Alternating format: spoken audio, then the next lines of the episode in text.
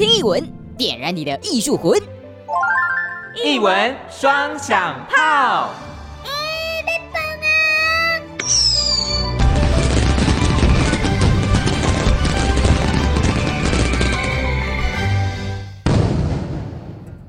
艺文双响炮，醋鼻桃味拢麦造。我是阿红，我是心灵。哎，hey, 今天呢，我们来跟大家聊聊腌渍物，哦，又是吃的。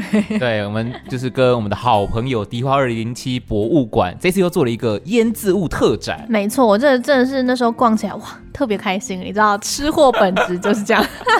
重点是他们这一次还做了一个问卷调查。哎，什么样的问卷呢？帮大家统计一下，说，哎，全台湾人就是最喜欢吃的。腌制物前五名，前五名哦。其实说到腌制物啊，蛮广泛的哎。就是但是临时要讲起来，好像就嗯，到底什么东西算是腌制物哈？哦，我觉得常常会这样，就是你忽然讲到腌制物，想不起来，可能就提到一两样，但其实很多东西都算是腌制物，但我们却没有发现。好，那我们现在呢，先来听听这个前五名到底是哪五名，再一一来做讨论。好，第五名，Number Five。剥皮辣椒，剥皮辣椒，哎、欸，你觉得意外吗？其实我觉得不意外、欸，哎，如果是我的话，欸、我会把它摆在第一名。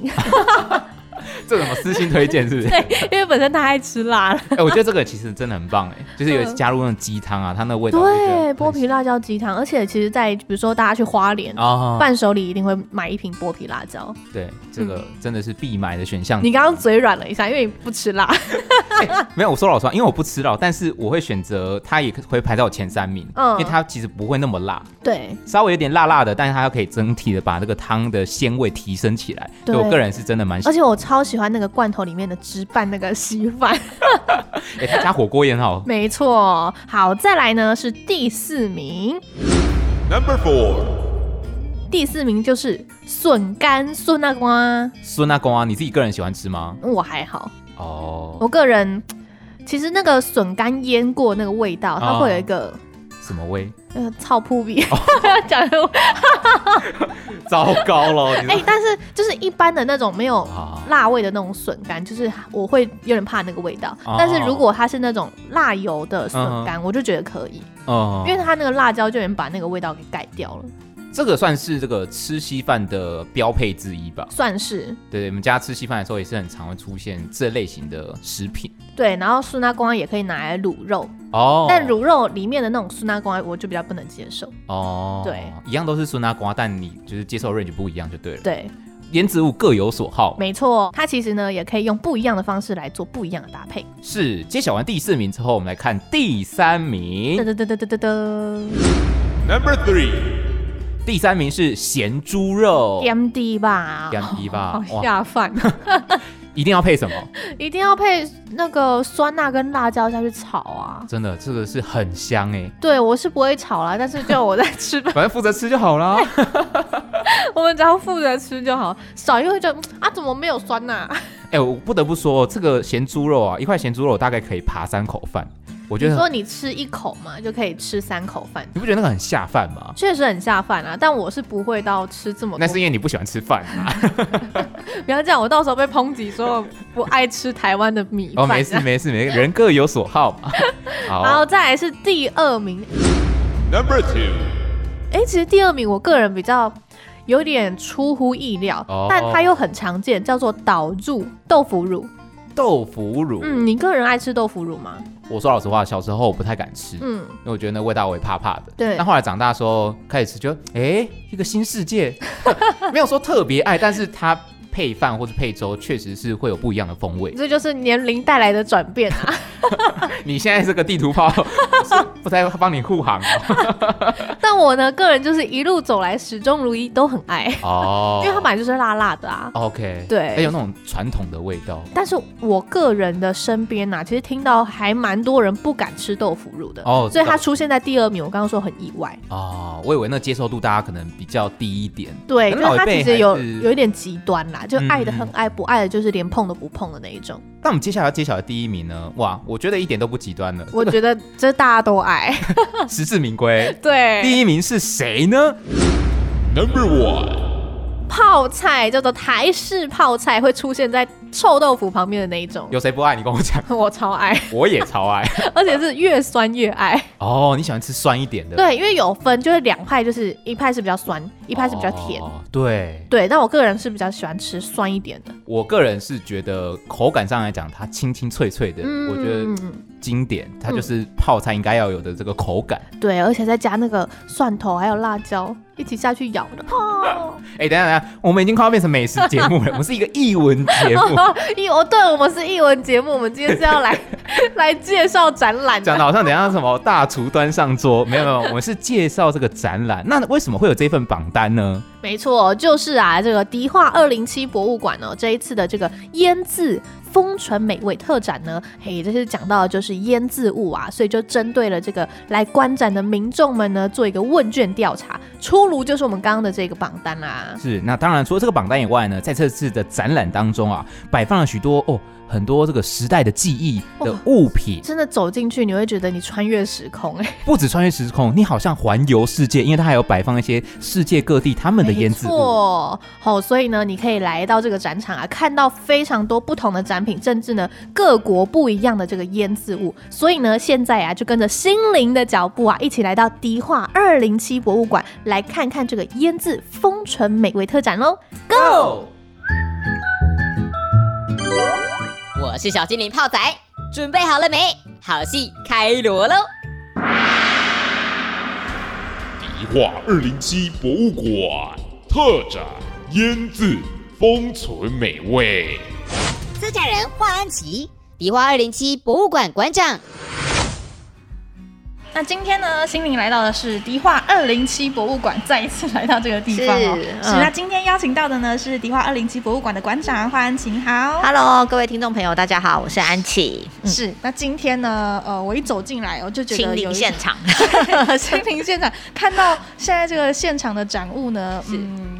还蛮有共鸣的，因为在家里小时候很常看到，但有一些也没看过。今天是来看的是腌制展，嗯、是这个是我们这个农历过年前一直到今年四月份的一个特展，就是腌制。是，那为什么当初会用腌制出发？应该是说，应要先从我们这个博物馆的宗旨来讲，我们是一个私人的博物馆，嗯、那由陈国慈女士所创办嘛。那每个博物馆都有属于自己要做的事情。是，那我们这个博物馆要做的事情，第一个是呃，希望可以大家都可以保护老房子，保留老房子，这是创办人最想推的一件事。是，第二件事情呢，就是对于台湾生活文化的这片。土地的情感的喜好这样子，所以我们的展览内容呢，都会是在 focus 在我们的早期的一个传统的生活当中。嗯、那在早期传统的生活当中呢，我们尽量呢会希望就是以比较有人情味的一个主题，像是腌制这种以前在家家户户可能会发生，强调人与人温暖的这样子的主题作为我们的出发。那当然呢，其实你走在迪化街上，你也会闻到菜包里面。就是一些干货、啊，干货的烟的味道，其实也是一个跟街区邻居的一个算是互动跟合作。嗯嗯嗯，了解。那其实，在这个腌制展里面，不仅可以看到许许多多的这个腌制物啊，其实他也会跟你说，哎、欸，古人他怎么做腌制，或者他为什么会做腌制，而且在现场你可以看到非常非常多，算是年纪很大的一些 容器或者是什么。那当初，呃，你们会有研究说古人当初为什么会做腌制吗？古人就是以前的人啊，就是他们会腌制，主要原因就是没有冰箱。嗯，oh. 对，以前在一个物产很丰富，大家都是靠天吃饭，靠季节吃饭。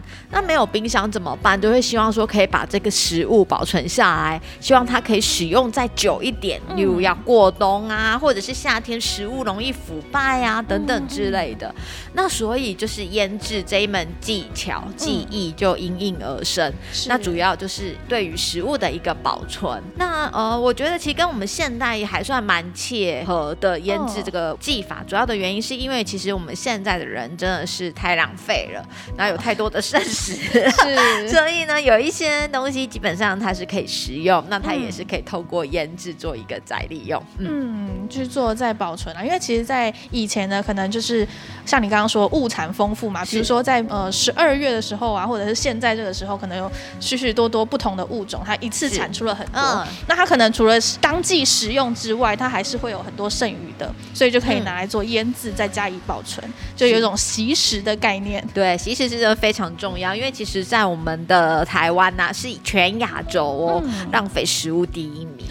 对，而且所谓的浪费食物是买来之后的浪费，是对比中国大陆还夸张，所以就是就知道我们台湾人有多么就是没有好好珍惜我们的食物。是，我们要就是善待食物啊，物其实对这个食物要有，有一种尊敬的态度。对，那再来我们要进入展场了。其实一走进来呢，这边可以看到许许多多的呃、嗯、罐头啊，甚至刚刚嗯还有看到这个酱油的部分，跟我们介绍一下哪一些你是看到之后收集过来之后你觉得最特别的。我觉得以我这个现代不会做腌制的人来讲啊，我真的不会做家事，我也不会煮饭，所以做这一次的展览呢，我就跟我同事说，那可不可以就是有一个区域，就是以现在超市买得到的腌制物，方便一下这种职业妇女，是就是说如果今天先生要吃个稀饭的时候，我可以买到哪些？嗯嗯。好，所以你可以看到一进我们展场左手边的这个黑色柜台，第一排真的就是应安琪的要求所收集过来比较常。常见或是比较特殊的一个腌制罐头，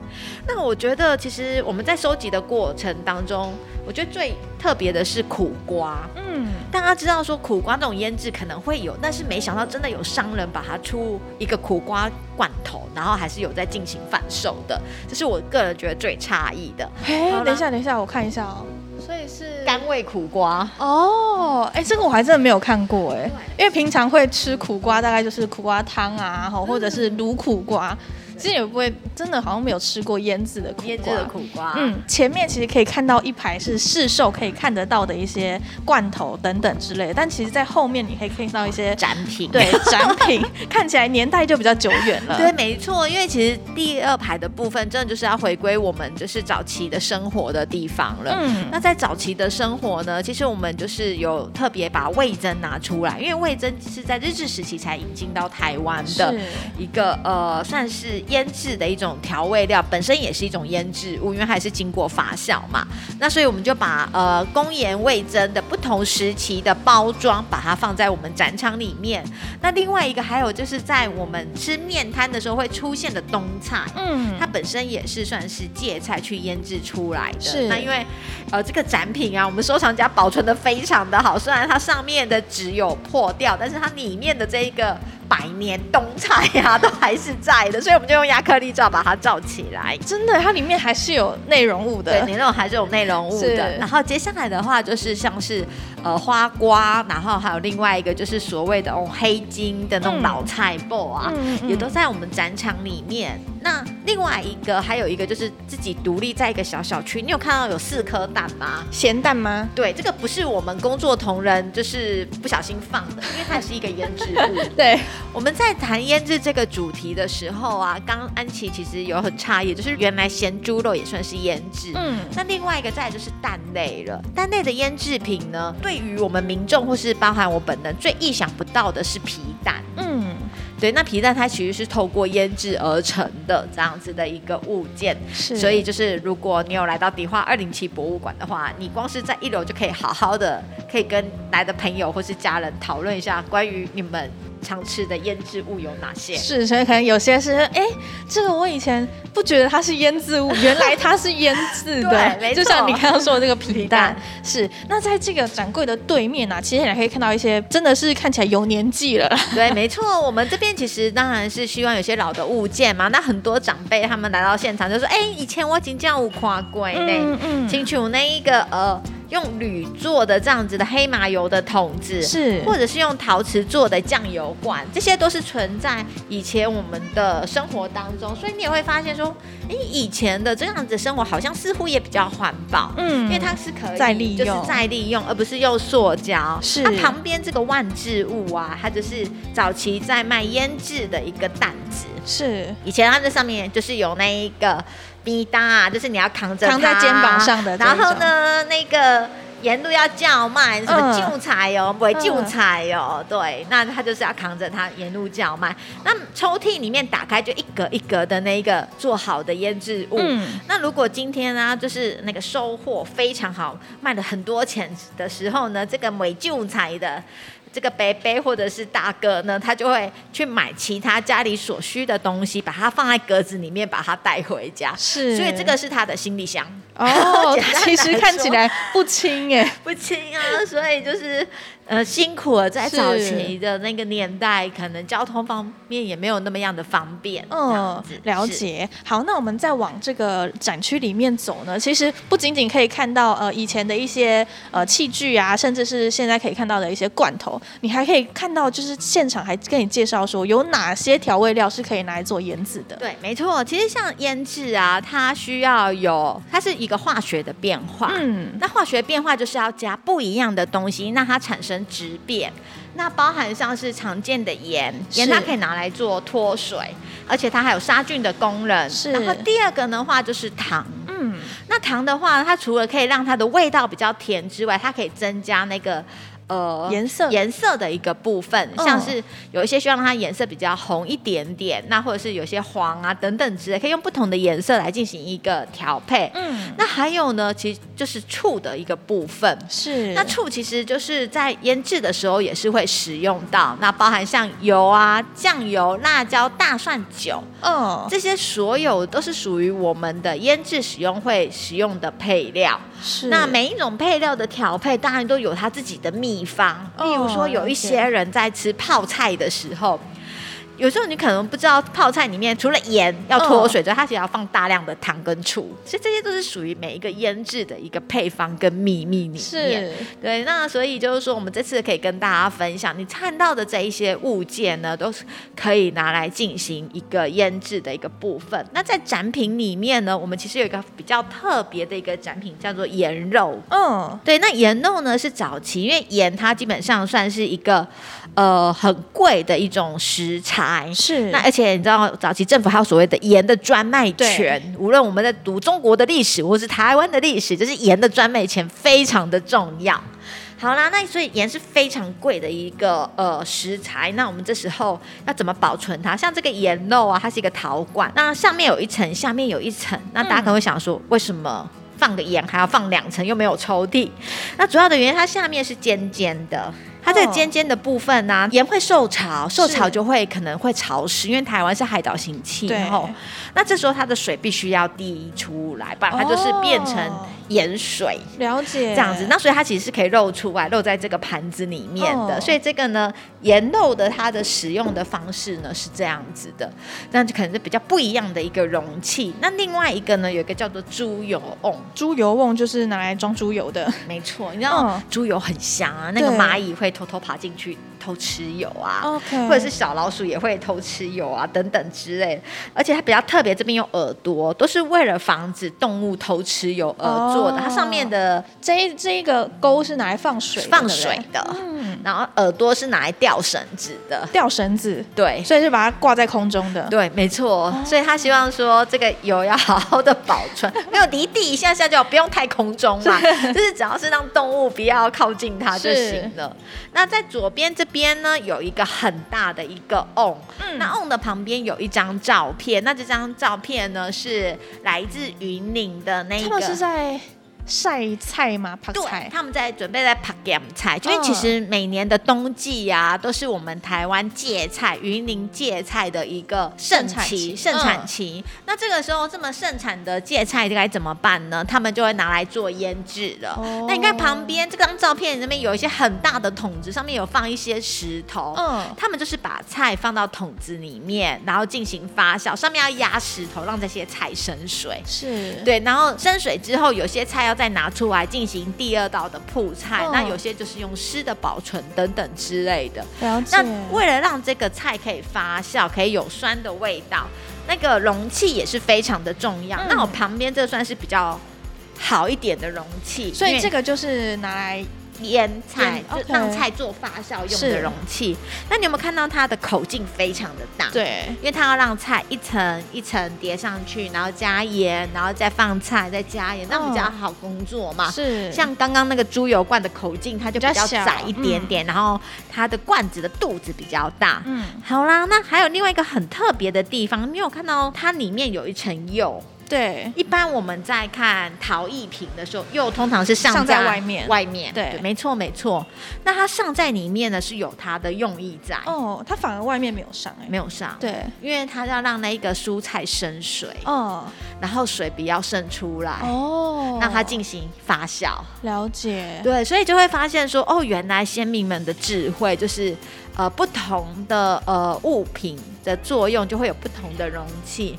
那像这个瓮呢，是在新竹的一个大厂叫精炼城的瓮。嗯，那因为新竹有非常多的客家人，那他们也非常善于做各样的蔬菜这样子的腌制跟保存，所以他们这样子的容器需求量非常的大。那精炼城这个厂呢，他们为了让他们的这个陶的瓮的品质有保证，它在上面的这一个虎口的地方啊，有三个圈圈。嗯，这三个圈圈呢，就是代表这一个制作的师傅。对，那如果今天就是哎，可能有裂开，或像安琪刚刚讲的，水会漏出来、渗出来，就是要找那位师傅弄好。对，就是这个师傅。我我没有啊，其实是一种没有啊，这其实有一种职人精神的品质保证、啊。其实有一种就是他做完这个作品的签名的感觉。对，并不是要追究谁。其实这是一种自己的一个很棒的一个作品，嗯、因为其实它外面的这个呃圈圈啊，画的纹路啊，螺旋纹啊，或是上面的釉色上都是非常的漂亮。是。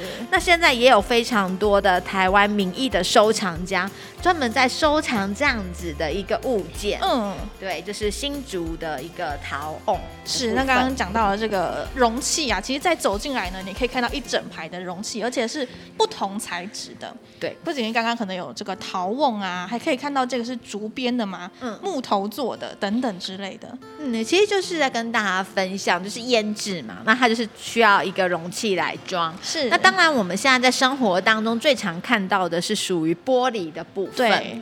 那在早期的话，其实就是有。不一样的材质，那刚刚有讲过，陶它的价格会比较高一点，因为它制作比较繁琐。是那个塑胶呢，当年是比较贵，但是后来便宜。但塑胶它的问题就是它会。呼气，因为以前的材质是比较没有那么样的稳定，因为它是有不同的分子去做成的。是。那木头的话呢，它容易就是发霉、生锈。对。所以呢，最好用的还是陶跟玻璃。那你看到这个竹编的里面呢，它里面其实是一个玻璃罐，哦、是拿来去打油，或者是打像是那种液体呀、啊、嗯、酒啊等等之类用的一个罐子。是。那可以拿来做使用。了解了解。好，那我们再来呢，就要上到。二楼去，二楼呢，其实可以看到的是，呃，不同的地方的这个腌渍物嘛。对，没错。喝个水，动一动，休息一下喽。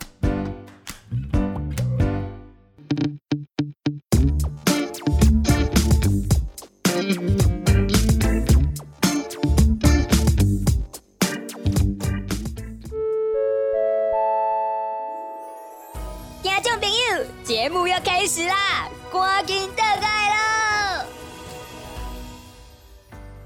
那刚刚在一楼呢，其实可以了解到一些呃腌渍物的制作方式啊，或者它的容器的使用。那上到二楼之后呢，你就可以看到各个地方不同的腌渍物啊，不仅仅是在台湾，还可以看到一些国外的案例。所以呢，你走到二楼，有点像是腌渍物带着你旅行的感觉。没错，对，因为这一二楼的展区哦，我们有一个叫做“跟着腌制去旅行”，然后另外一个叫做“时间的魔法”这两个展区。嗯那跟着腌制去旅行呢，其实就是跟大家讲说，台湾虽小，但是其实每个地方的物产还是有一些不一样的，是因为面积小小，但是纬度差异有一点大，然后再来的话就是我们的高度、温度差异有一点大，所以各地呢。还是有属于自己的一个物产的一个特色，是，比如说像这边看到东北角，它就有这个腌制的螺肉。那想讲到东北角，大家就会想到海边啦。对，没错。想到东北角，大家都想到十八皇宫，然后就是吃霸掌，然后配小酒嘞。对对，所以螺肉这一个其实就是在海边有的一个腌制物，所以烧酒螺这一些其实就透过酱油啊、辣椒啊，然后还有再加上一点米酒，然后去把它腌。制算是一种熟成，像是海鲜的腌制物，其实有很多的妈妈都会做。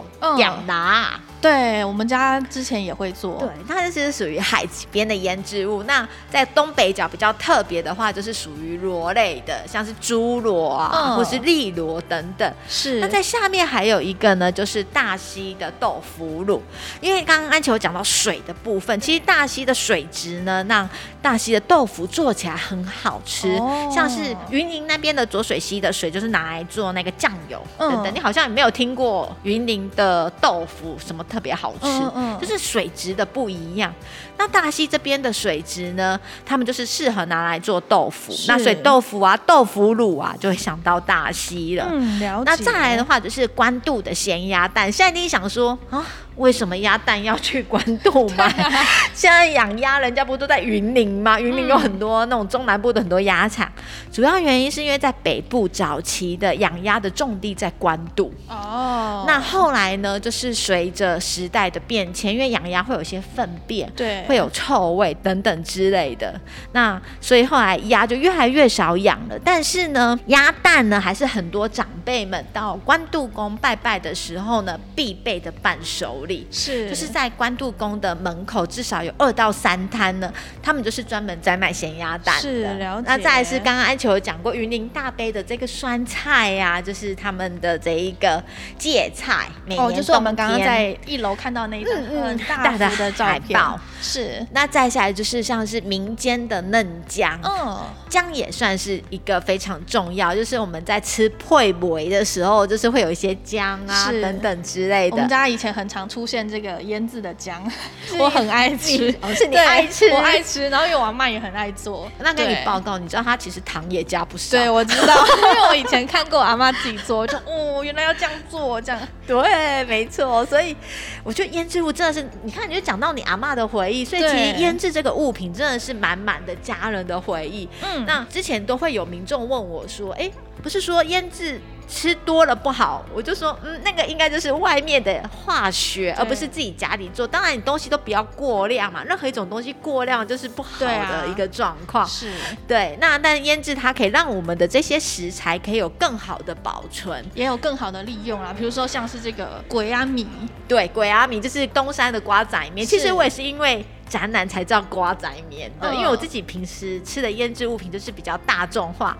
那像这种比较属于物产、嗯，地区性的腌制物品，我真的就是比较少吃。是。那瓜仔其实瓜仔面有两种瓜哦，有一些是用西瓜，是，有些是用洋香瓜，所以他们是用不同的瓜可以去做成它所谓的腌制的这个瓜仔面。是。那大部分都是拿来煮汤用的。嗯嗯。了解，那屏东的话有这个酸豆角，真的是北部的我比较少吃。这个我也比较少吃，欸，我就目前都还没有吃过这样的物件。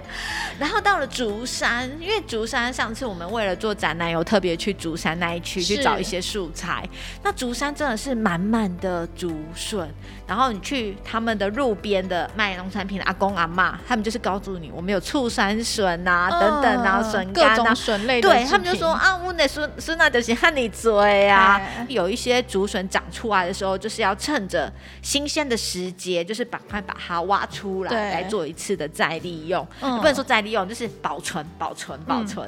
对，然后再来就是蓝雨的飞鱼干的。嗯，了解。因为飞鱼季大家都知道，就是那个季节飞鱼特别多嘛。对。你有发现它翅膀已经被剪掉了？嗯嗯。不然它就会刺刺的，然后重点是它也不能吃，所以他们在做飞鱼干的时候会先把它的翅膀把它剪掉。了解。然后我觉得最有趣，基本。上是澎湖的另外一种特产，就是他们的一个酸瓜，然后还有高丽菜，是对，因为其实他们澎湖当然靠海，一定猪螺这些有嘛。他们最有趣的，基本上他们的罐子都是用苹果西打，然后呢，为什么？好，第一个东西物品要取得容易，嗯，对，因为它是属于低单价的物品腌制的菜类，他不可能特别去买一个很贵一百块的一个罐子。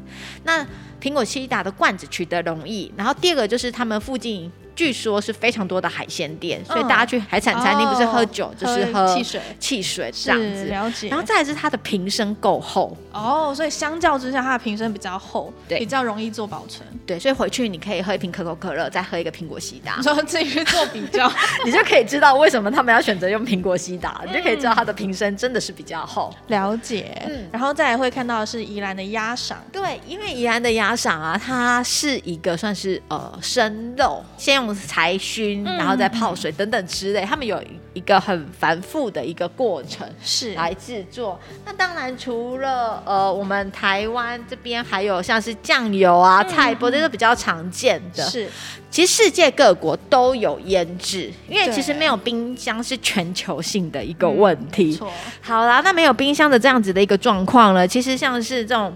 香港有他们盛产的，像是桥头，他们就会有他们自己的腌制。那日本他们的最爱的樱花，他们也是会把它保存下来的。那他们会樱花酱是可以吃的，是不是？他们会放在泡茶、哦、做饭团。哦、对，那其实，在台湾也买得到他们的腌制物。哦、那包含像我们常吃热狗的酸黄瓜，啊，它也是腌制物啊。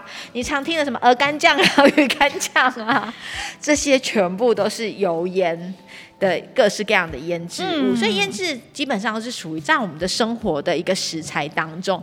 那每一个家庭呢，都有属于自己的腌制配方。是，虽然像是一样是高丽菜或是大白菜，有韩式泡菜、台式泡菜，对，等等的不一样的做法，或是甚至是四川泡菜。嗯，所以会透过每一个家庭的记忆，让这一个食物的味道更有所不一样。是，那我们这边看到的是呢，这在台湾甚至世界各地不同不同的这个腌制物哦，其实你走出来啊，你可以看到这个不同的做法，甚至你还可以看到一面墙是跟你说有哪些是可以做成腌制物的食材哎。对，没错，是因为我们这一面墙啊，就是跟大家讲说这些都是可以作为腌制物的。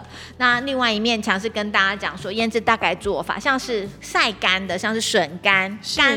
曝晒是一种做法，是腌呢，就是腌小黄瓜，就是水要腌去揉，要让它脱水，这样子腌制是另外一种方式。是泡，让它浸泡产生味道，也是一种腌制。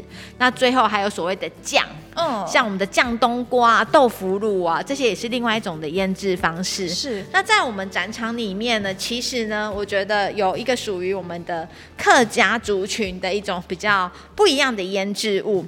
这个呢叫做海或者是给骂给，这个刚刚讲的是客语嘛？客算是客语跟台语，嗯，对，台语它也是什么骂给啊之类，黑啊给啊，这些都是给，嗯，给。对，那这边就是把，嗯，那它是肉是生肉，然后透肉，那这个是直接可以这样吃的哦。对呀，你要吃一口吗？不不不，我觉得，哎，只有主持人真的吗？才有这个荣，才我可以帮你勾一块生肉，你可以吃看看，真的吗？好，我试试看。好了，等一下我们下节目后再来。那这个是那一个虾子，这些都是一个腌制物，这些都是生的。那他们是用熟成的方式，那他们都会有一个铁钩，那种雨伞的钩钩。然后因为你知道这种腌制物就是不可以碰水再下去嘛，对，对，所以他们就是用这样子的一个方式。嗯、那旁边这一个墙面呢，就是让民众了解各式各样的食材，像是这个是蛋，这个就是比如说像刚刚讲到的鸭蛋啊，对啊，那这边就跟民众讲说，它可以加入咸水，混、嗯、合高粱腌成咸蛋，是，然后或者是你可以随手拿出到一个红萝卜，对，那红萝卜呢，它可以做成红萝卜泡菜。所以其实可以看到，我们这一面墙很适合，就是妈妈带小孩子来跟小朋友介绍一下认识食材的。小朋友在这里地方也可以自己翻翻看，说，哎，这个是什么？这样子。对，没错，啊是。那我想问一下，就是你在策展的这个过程当中啊，有没有让你觉得印象最深刻的？哦，应该是说，对于收藏家收藏的物件，你会有一点 shock。嗯，因为你看到，就是我们的收藏家，他收藏了非常多各种早期的胭脂物，连。那个大都有。那我们常在说台湾的是一个长富于民的一个社会，嗯、因为台湾有非常多的呃，对于乡土爱好者的收藏家，他们收藏了很多很多的物件。所以在做这个展览的时候，我就想说，哇，完蛋了，它有可能变成一个图文展呢。嗯、如果没有展品的话，是，是一个很闷的图文展。那另外一个，我们也不希望它把它变成是一个类似教大家如何煮饭的展览嘛，也希望有些文史比较符合我们这个办展的目的。是。那在跟这位收藏家合作之后，就发现哇，原来我们的收藏家对于这个本土的情怀有如此的深，然后有收到这么样各式各样的一个腌制物品。那当然呢，还有协助我们这一次展览的顾问，嗯，老师秀娇老师，他本身呢对于腌制的一种食材的了解性，你也会觉得说真的很厉害。可能是对于我这个不煮饭的人来讲，我真的觉得说哇，他告诉我说，你知道吗？那个一个萝卜啊也可以腌制，要萝卜做萝卜干呐，不是吗？嗯、菜包啊，我知道啊。他说某呢，你怎样定啊的那一个叶子可以拿来做冲菜，我就哈。叶子可以拿来做冲菜。想说那种通常不是我们就是拔掉丢。对对对对对。然后他就说，那你你你想想看，萝卜干怎么做？我说萝卜干就是一样削皮嘛，就像煮萝卜排骨汤嘛。说没有，萝卜干呢要带皮一起做。哦。然后甚至萝卜皮还可以另外腌制。嗯。那老师又跟我讲说，安琪，我知道你什么都不会，可是你会喝美酒吧？我说会，我会喝美酒。他说你可以把最后的那个美酒剩下来的一点点酒，然后你可以把那个萝卜。然后就是先把它切好，加盐脱水，放在酒里面，嗯，然后放个两三天，它就会成为你桌上的一个腌制小菜肴。哦，就是很简单，自己就可以做一个腌制物出来。对，所以就会发现说，哦，原来其实做腌制好像没有想象中的这么难。然后各式各样的食材如果有多的话，其实都是可以做再利用的。是，了解。那在你们这个过程当中啊，办展的过程当中，其实呃，这个展览也一段时间了。对，那。有没有收到民众回馈是你印象最深刻？我说哇，他的故事真的是很精彩，这样子。我觉得收到很多的长辈们就告诉我们说，依照好虽然呢甲崩配感灯，就是吃饭吃稀饭配咸蛋，但是在那一个呃年代里面的这一个困苦的生活，反而是现在一种很美的一个回忆。嗯、我觉得其实我们这个展览呢，就是要让大家可以对于台湾本土跟旧时光的一个爱好，因为创办人常在讲说，不可能跟跟你讲说，你一定要喜欢老东西，是因为你对老东西没情感，你怎么会喜欢呢？嗯、所以你要对老的物件、时间或是空间要有情感，是那这样子的话，才能进而喜欢跟保留老东西。嗯嗯嗯。那你有没有个人最喜欢的一件展品呢？通常我这个问题问出来，大家说哦，我每个都很喜欢。对啊，你知道每个都是宝贝，这种不能选择。但是我很喜欢那个冰搭，就是那个、嗯、呃酱菜蛋子。对，那时候我，我第一眼看到这个收藏家的这个担子的时候，我心想说：哇，我们的收藏家太伟大了，他连这个担子都 收保存的很好，保存的真的非常的好。对，所以你可以知道我们的收藏家花了多少的时间跟空间来收藏他的那一些物件。到底哪里可以让他放下这么多这么大的展品？对，所以我们那时候去收展品的时候，真的有被他的展品有吓到。是，那其实我们刚刚在讲，就是可能想说啊，那我如果自己一个人来的话，我会听得懂吗？或者是我知道这个背后的一些故事含义吗？但其实现场都会有志工可以做导览的。没错，其实像我们的呃现场都会有服务的志工，那每天都会有定时导览，嗯、上午的十一点跟下午的三点，就是我们定时导览的时间。那你也可以询问我们的展场。志工，我们展场志工会非常的热情的跟你介绍我们的展览内容。是好，那最后呢，想要请安琪哦，用一句话来形容这一次的特展。我觉得这次的特展呢，让我们唤起我们跟家人之间的温暖的情感。嗯，特别我觉得在这个疫情的时代，你知道在疫情时代，我们有些同事他是一个人自己住的，哦、那你也知道打了疫苗，有些会发烧，这时候他要煮稀饭的时候。吃到酱菜 就会想起家人，对，对，所以我觉得透过腌制的这一个展览，真的你会想到说身边有家人，真的是很美好的一件事。嗯好，那可不可以跟我们说一下这一次的这个腌制展呢？展期到什么时候呢？就到我们的那个清明年假结束，四月五号。嗯嗯嗯。所以呢，大家其实还可以趁着这个年假期间哦，或者是呢，其实到从现在开始呢，到这个展期结束，其实还有几个周末啦。嗯。大家可以多多利用这个时间呢，哎，带着小朋友啊，或者是带着家里的长辈一起走到这个展场里面，其实。每一个年代，它对于这个腌制物呢，它的连接会是不一样的。没错，是欢迎大家来走走。好，那今天呢，也非常感谢迪化二零七博物馆的馆长黄安琪来跟我们说明，谢谢您。嗯，谢谢。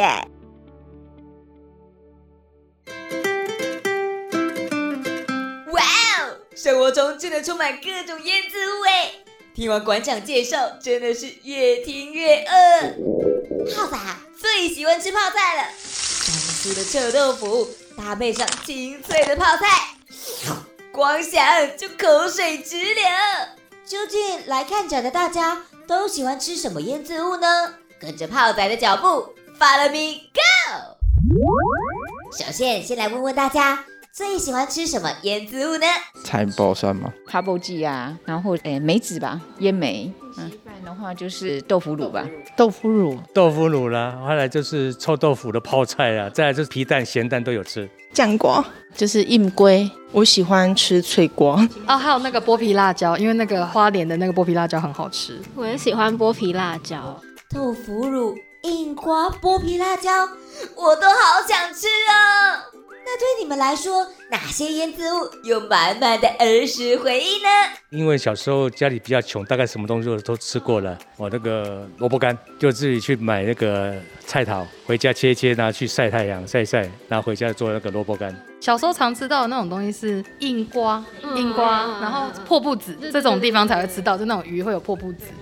超热爱豆腐乳，而且我阿妈会腌豆腐乳，我觉得我阿妈好厉害。我我们家酱菜什么都自己做的，就阿妈真的很会做那些豆腐乳。因为我从小就会看到我妈妈在做豆腐乳，豆腐切好的时候稍风干一下，然后敷在稻草上面，上面再盖一个棉被，这样做豆腐乳。这是一个非常熟悉的记忆，因为它一直陪着我们长大。那么现在还会自己做腌渍物吗？会啊，像做梅子啊、萝卜干啊，还有小黄瓜腌制啊，这些目前还是常常会用到的。像那个菜脯也是吧，然后硬龟啊也是啊。对，我觉得妈妈很神奇。会啊，会做，因为自己家的笋子比较好，所以用菌笋的话要用自己家的笋子去做，口感会最好。独特的配方哦，这我就不知道，反正我负责吃。偷偷告诉大家。泡仔也是一枚吃货，只负责吃。嘿嘿嘿嘿。那泡仔很好奇，看完整个展之后，有让你印象深刻的吗？杨桃吧，杨桃应该比较少。海鲜啊，因为平常可能会觉得，哦，那种东西不是都要直接生吃那种新鲜吗？韩国人他们居然就是会把那个秋天抓到的螃蟹腌制起来，到冬天还能吃。对，酱蟹超神奇，还是生的。对，我想说应该味道会很可怕吧，但是又很想要尝试看看的感觉。苦瓜，我也没看过这个腌制的苦瓜，以前从来不知道苦瓜可以这样腌。比较少看到的像苦瓜，然后还有那个桥头，桥头有点像蒜头，但是不是蒜头。桥头我们以前好像自己在家用腌一腌，没有装罐看过的。说到香港桥头，很有缘的泡仔这天遇到一位来自香港的朋友。在地人的他分享对于香港桥头的印象都有，但是呃不太喜欢，比较酸酸酸的，嗯。那它是直接吃还是会搭配放到菜里面？搭配比较多，都是在前菜之类。哦，会比较偏向开胃菜。嗯，对。说到特别的腌制物，全场最令人好奇，荣登观众最想尝试的第一名是。生猪肉，我觉得好像可以试试看。没有吃过，嗯，不知道是什么味道，不知道。那会想要尝试吗？要啊，想吃啊，想试试看那个腌肉吧。没有没有吃过，因为从来没吃过那个生的肉去腌的哈，觉得那个不知道是什么样的一个味道，哎，这就就想要去尝试。最后呢，泡仔独家爆料，你知道我们常吃的腌渍物跟人的脚脚有关吗？我们那个行岸那边啊，就是天气好的时候，街坊邻居那些阿静。阿伯的，他们就会聚集在那边采酱菜，可是不会叫我们小孩去采。哎，我爸爸的年代小时候有去采，他很讨厌菜脯，因为他觉得小时候去，他觉得菜脯就是采出来的，而且他说小时候可能脚会受伤或什么的，然后那个又是盐巴，踩在上面就洗洗，然后就觉得好痛哦。他就说我这辈子最痛恨菜脯。我们小时候采就是刚开始很新鲜，采几下就好累哦，我要去旁边玩，然后就跑掉了。所以其实后来大人就不叫我们了，觉得我们太无用。结论。美味滋物拢底家，看完展览超想家。我是泡仔，把时间交还给棚内。哎，原来有这么多这么特别的腌制物，或者是原来像什么皮蛋啊、鸭蛋这些，嗯、原来它也是腌制物。我看完展我才知道。对，真的哎，因为你其实，在日常当中啊，看到非常非常多的食材，你可能讲说，哦，它可能原本就是长这样啊。哦，对啊。对，不是你根本也没有去想它为什么会变这样。对，但是我觉得这个展览呢，你可以知道说，其实，在早期的人们啊，嗯、会去做这件事情，其实主要的原因就是它要保存食材，哦、有一种就是不要，不要对不让食物浪费的这个理念，我觉得很棒哎，就是一个剩食的概念。对。那另外一部分，我觉得借由这个展览呢，你也可以。知道说，原来世界各地，先不用说世界各地，连台湾有很多地方的在地食材，原来可以做成这样的腌制物。对不对？像是它里面有提到很特别，我苦瓜我也是第一次听到。你说苦瓜的罐头吗？对啊，对，那个我也没看过。然后再来就是它有个腌制物叫做鬼安米，对，我还真的没听过。我真的是进到展场之后说哈，这是什么东西？然后就有民众跟我介绍说，哦，他要怎么做啊？对对对，听说他放鱼汤很好喝哦，煮汤啊，或者是拿来清蒸都很好吃。这样说，我说哇，这些我真的是去到展场才知道。而且我觉得有一个很特别的地方，就是它那一面墙，嗯，就是它的那个嘎吉德亚哦，里面。放了各种食材，然后你可以翻一下，对你翻一拿起来看一下，你就知道说，哎，这个食材它到底可以拿来做什么样的腌制物。同时呢，也让大家了解哦，在台湾有哪一些食材可以拿来做腌制啊。说完台湾呢，还是来聊聊我们刚刚有看到一些国外的腌制物。哦，你个人印象最深刻的是什么？我想到那个樱花。哦，对你，没有，我真的也没想过樱花可以拿来腌制跟吃掉，哎，对，我以为它大家都是真的是食物类，嗯，然后竟然樱花可以拿来就是，哎，它是泡茶嘛？他说它是腌制，然后可以拿来加在泡茶，也可以拿来加甜点。对，我觉得这很酷，嗯，那你自己有想要吃的吗？酱油螃蟹啊，你知道，就是平常看韩剧或者什么，那里面就会出现什么酱油螃蟹，然后说吃起来哇，好鲜甜哦，我也想试试看。哦。而且我们刚刚有讨论出一个共同的，很想要尝试看，没有错，是什么呢？非常非常臭的鲱鱼罐头。我觉得就像前面民众讲到啊，分享说，哎，他们想要吃生猪肉的原因是因为他们不知道那个腌制的生猪肉是什么味道。对，就跟这个鲱鱼罐头，人家都说很臭很臭，到底有多臭？我们就很好奇，然后就人家都说好奇心杀死一只猫，哦、我们就会被那个臭味给杀死。那还是想要试试看啦，毕竟这也是人家呃异国文化，对异国文化不同风。情的体验啊，所以这次的展览展到什么时候呢？这次的展览，哎，大家要把握机会喽，时间快到了哈。今天是三月六号哦，那这个展期呢就到四月五号，所以大家呢还有几个周末，还有一个连假可以来去做安排，是都可以来到这个展览，找到不同世代对于腌制物自己的回忆或者是共同的记忆。好，所以呢，希望大家哦，这个周末假期呢，可以抓个时间呢，来到迪化二零七博物馆哦，来看看这个腌制封存美味特展。阿吉那里的异文双响炮，丢到家，我是阿红，我是心灵，阿兰就先来造喽。